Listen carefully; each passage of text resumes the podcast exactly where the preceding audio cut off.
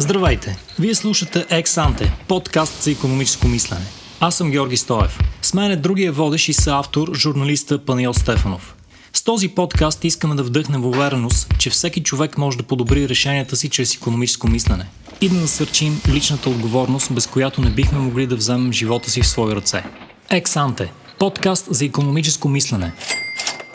Наближаваме края на първия сезон на EXANTE. Едно голямо предизвикателство, поне за мен бих казал, но от което научихме много, Жоро. Надявам се това да важи и за слушателите, на които да не сме досъдили повече. Започвам с тези думи днес малко по-далеч, защото епизод номер 11 и ще търсим отговор на въпроса за какво си заслужава да мечтаем. Ще си помагаме с основни послания и трикове до сегашните 10 епизода на подкаста, но и с някои нови концепции и постъпи към темата за мечтите, която е някак си в хармония с празнично настроение, което вече обзема хората и с усещането за чудеса, което съпътства това време от годината. Жоро, къде да започнем? Подготвил ли си някаква типизация на мечтите? Подготвих нещо, след това го изтрих, след това подготвих друго нещо. Все ми се струваше много сложно това, което пиша като подход към тема, която трябва да бъде по-лека и по-естествена. Защото мечтите са нещо, което се случва на всеки човек. Всеки си затваря очите и се пренася някъде, на някакво място, на което иска да бъде, или да си представя себе си по начин, по който иска да се чувства. И затова 2-3 пъти късах драфта на този епизод. И днес повече ми се иска да поговорим върху начина, по който ние си структурираме нашите планове, нашите решения, когато се захващаме с нещо ново. Не случайно предложих епизода да се казва мечти, защото много често, когато започваме нещо ново в нашия живот, то граничи с мечта. Нали?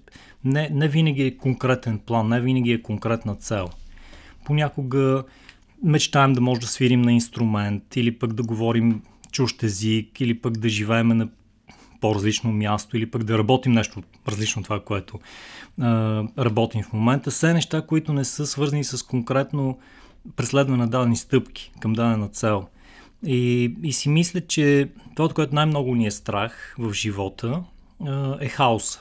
Неща, които не са ни подредени, не са ни ясни като структура, как ще се случат едно след друго. И това е съвсем нормална емоция, която всички изпитваме. Страха от хаоса. Хората предпочитаме предвидимост и сигурни прогнози. И се стремим към ред, и ние всички създаваме ред около нас. Това мисля, че е абсолютно ясно за всички. Но тази предвидимост, която сме изградили в нашето ежедневие, рутината, която следваме с нашите задачи, които имаме, тя по някакъв начин ни успива. И често забравяме всъщност, че има очарование в това да пътуваме до нови земи, да опитваме да научим нещо ново, или още по-смело да сменим професията си, или да сменим локацията, на която живеем. И това ми се иска някакси да акцентираме върху това, че свободата да избираме понякога ни идва в тежест. Имаме твърде много предложения, твърде много оферти. Те носят много риск ние да сгрешим, да изберем не най-правилната. Това е много хаос и много стрес. И всъщност мечтите са нашия таен изход, за да избягаме от този страх от неизвестното и от хаоса. И мисля, че си съгласен с това, че всеки човек има нужда да избяга, и всъщност това, което научихме през последните 10 епизода, мисля, че може много да ни помогне за това ние да се радваме на нашата свобода и да превърнем по-голяма част от мечтите си в планове и в реализирани цели. Попитахте за типизация още с началото, тъй като ми се струва, че има някои мечти, които са, нали, освен малки и големи мечти, някои са по-постижими от други пък са невъзможни. Както ти казваш, има по-смели мечти, по-страшни дори, някои други са по-приветливи, или са натоварени със стрес, който ни плаши, или пък рутина, която ни успива. Свободата, която понякога идва в тежест, прекалено големи избор, очевидно не понася на всеки и е свързан с грешки. Но ми се струва, че не трябва да забравяме, че тези грешки не са край на света и че този тайн изход, който са мечтите, може да ни помогне да не се притесняваме в ежедневие, че това, което правим, не е все пак мозъчна хирургия. Така е. И че не зависи съдбата на света от нас. И че често тези страхове и неволи са буре в чаша вода, към която ще се обръщаме с усмивка по-нататък. Както говорихме в епизод номер 2, сме в тъй като житейска стратегия. И за пропуснатите шансове. И аз за епизод 2 се сетих. Много ти благодаря, че ти го припомниш на слушателите. Изобщо този епизод се очертава като едно много приятно напомняне за мъдрости, които научихме през последните 9-10 епизода. И наистина, когато говорим за осъществимостта на мечтите, понякога хората казват, това е мечта, защото не мога да го осъществя, другото е цел, защото мога да го постигна. Истината е, че понякога се захващаме с нови проекти, които са на ръба на мечтаното. Тяхната осъществимост е много сложна, наситена с много риск, но въпреки това ние се захващаме с тях и някаква част от тях се оказват успешни. Няма как да вървим напред и да откриваме нови неща и да се развиваме без да поемаме тази доза риск и да залагаме част от нашето бъдеще на нашите мечти.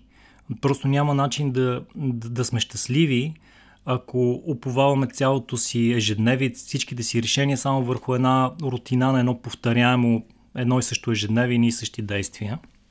И затова ми се струва, че трябва да по някакъв начин да разграничиме нашата нужда да имаме план, когато, да речем, планираме и нареждаме лятната си ваканция. Искаме всичко да е по конец, кога ще заминем, как ще пристигнем, в какъв хотел ще се настаним, децата дали ще са изморени от пътя. Всички тия проблеми трябва да са предварително предвидени, решени и всичко да е спокойно.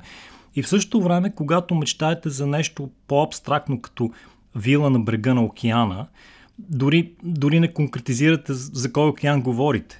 В крайна сметка разбираш колко е различно това да планираш нещо, което ти носи риск и стрес от това, че ти донесе неприятности следващите 2 седмици, и това да си затвориш очите и да си представиш някакъв съвсем различен начин на живот или чувства, които изпитваш. Това според мен е голямата разлика. Да позволим малко повече свобода на нашето въображение и в същото време да го освободим от конкретните детайли. Защото колкото повече детайли си представяме, колкото повече визуализираме отделни малки парченца от тази мечта, толкова по-трудно е да реализираме. Толкова по-разочаровани сме, когато тя не се сбъдне. И понякога си мисля за това, защо повечето сватби са пълен провал. Не знам дали си се замислял по този въпрос, но сватбите са провал, защото те са продукт на една мечта. Винаги сватбите се сравняват с мечтаната сватба. И понеже мечтаната сватба е наситена с огромен риск да се счупи някой от хилядите детайли в сватбата, обикновено нещо се чупи, нещо се проваля и разочарованието е голямо. Тоест, опитвам се да кажа, че ако не конкретизирате твърде много детайлите на вашата мечта, шансът да се разочаровате е много по-малък, да не се сбъдне нещо, което... Дори един много по-простичък пример. Ако с теб решим да опитаме нов екзотичен ресторант в града, да нямаме твърде големи, нека имаме високо очакване към вкусовете и качеството на обслужването, но да нямаме конкретни очаквания какво точно ще ни поднесат в чинията. Защото колкото по-конкретно си представяш твоята вечер, толкова по-голям шанс е да останеш разочарован. Опитвам се да кажа, да отворим малко повече фунията за абстрактното и за неща, които могат да ни донесат приятни изненади. Да, точно. И аз да започна темата за изненадите. Но ти вече очерта някои от разликите с по-ранните ни разговори по темата.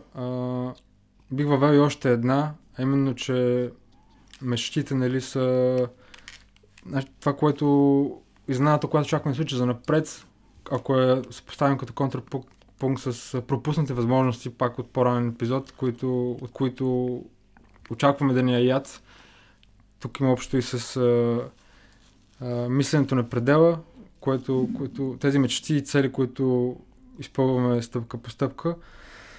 Но... Много добра връзка правиш с епизода за развитието стъпка по стъпка. Всъщност, когато имаме една мечта и тя е свързана, да речем, с идеалния дом, който искаме да построим, в който искаме да живеем. Това е очевидно един процес. Нали, къщата не се строи от днеска за утре. Това е един доста дълъг процес на планиране, проектиране, финансиране, всичките стъпки, които трябва да извървиш. Нали, може да почнеш да мечтаеш за тая къща и дори може да почнеш да влезеш в конкретни детайли, как си представяш прозорците, как си представяш верандата или пък градината. Нали, може да конкретизираш ти неща, защото самия процес ти позволява да опиташ, да сгрешиш, да се научиш и пак да направиш нов, защото е дълъг процес на развитие. Ако се върнем по-рано на вилата на океана, за която дори не сме избрали на кой точно океан да бъде, може би силата на малките стъпки ще започна от там да изберем първо океана. Говорихме за калкулиран риск по-рано в този сезон. А има ли калкулирани мечти? Следва да има. Въпросът е много хубаво поставен по този начин. Има мечти, които са наситени с твърде голяма доза риск и с твърде много зависят от други хора. Има мечти, в които си представяме как ние самите ще се чувстваме. Тоест, залагаме голямото нещо, залагаме върху нас самите. Нали? Отговорността да се сбъдне нещо слагаме върху нашите плещи. Има мечти, в които си представяме развитието на света и то зависи от безброй други хора. Нали? Представяме си, да речем, по-чист въздух в Пловдив. Примерно, нали? Сега тая мечта, тя е много... много интересна и много готина, може би, но всъщност тя няма нищо общо с мен и теб. Ние не можем нищо да направим по този въпрос.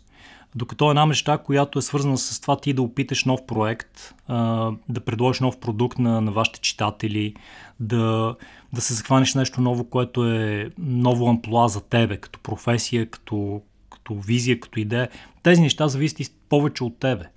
И в този смисъл бих искал да цитирам една мисъл на Уолт Дизни. Ако искаш, тя може да е мисъл на епизода, защото за друга не съм се сетил. Той казва, ако мечтаеш за нещо, значи можеш да го направиш. Но все пак трябва да мечтаеш за нещо, което зависи от твоите решения. Нали? Да, несъмнено ще стигаме до личната отговорност в мечтите ни. Мисъл на епизода казваш, някакси първата асоциация, която имах за нея, беше това клише, че човек е голям толкова, колкото са големи мечтите му. Ако го прекараме, не знам дали си съгласен с нея. И може би през икономическото мислене може да променим малко и да кажем, че човек е толкова голям, колкото е голяма отговорността, която може да поеме. Или... Така е, защото свободата иска криле, въображението иска свобода, мечтите искат криле. Тоест имаме връзка между начина, по който ти възприемаш света и оптимистичния подход към света, дори ако искаш, и начина, по който си готов да скочиш в неизвестното. Защото всеки от нас се опиянява по някакъв начин от екзотични приключения, пътувания, интересни самофилми като Индиана Джонс, да речеме, такива неща и си представя себе си в такива ситуации, но много малко от нас всъщност мечтаят да бъдат такъв тип изследователи, откриватели. Нали, в този смисъл ти трябва да, ако мечтаеш да си купиш по-евтиния яйца, нали, това е само да отидеш до бакалията с самолет. Нали, това, просто използваш мечтите за нещо безумно малко. Мечтите са, опитам се да кажа, че мечтите са средство. Те са средство да те избавят от страха, в който си потопен в ежедневието. От хаос и от непредвидимост. Те не са големи и малки, но могат да бъдат използвани по умен начин и по не особено умен начин. Така че по-скоро мечтите са не толкова за смелите, мечтите са добро средство за умните и за тези, които могат да се освободят все пак от страха от хаоса и понякога да си припомнат, че в икономиката ние общуваме, както с теб сме говорили няколко пъти вече, с много хора, които не познаваме, и въпреки това имаме доверие, че системата работи. Тоест имаме някакъв уют, чувстваме се по някакъв начин приятно и добре, чувстваме се у дома си в икономика, която привидно е хаотична. Това ще трябва малко повече обяснение за него, може би в следващия епизод, но мисля, че стана време да обобщаваме сегашния, и ако говорим за мечтата да имаме перфектна сватба, която от поне това, което сме видели, ние е така рядко срещано в повечето случаи, и я сравним с мечтата да изградим идеалния дом, като мечта, която може да ни изкара от ежедневието,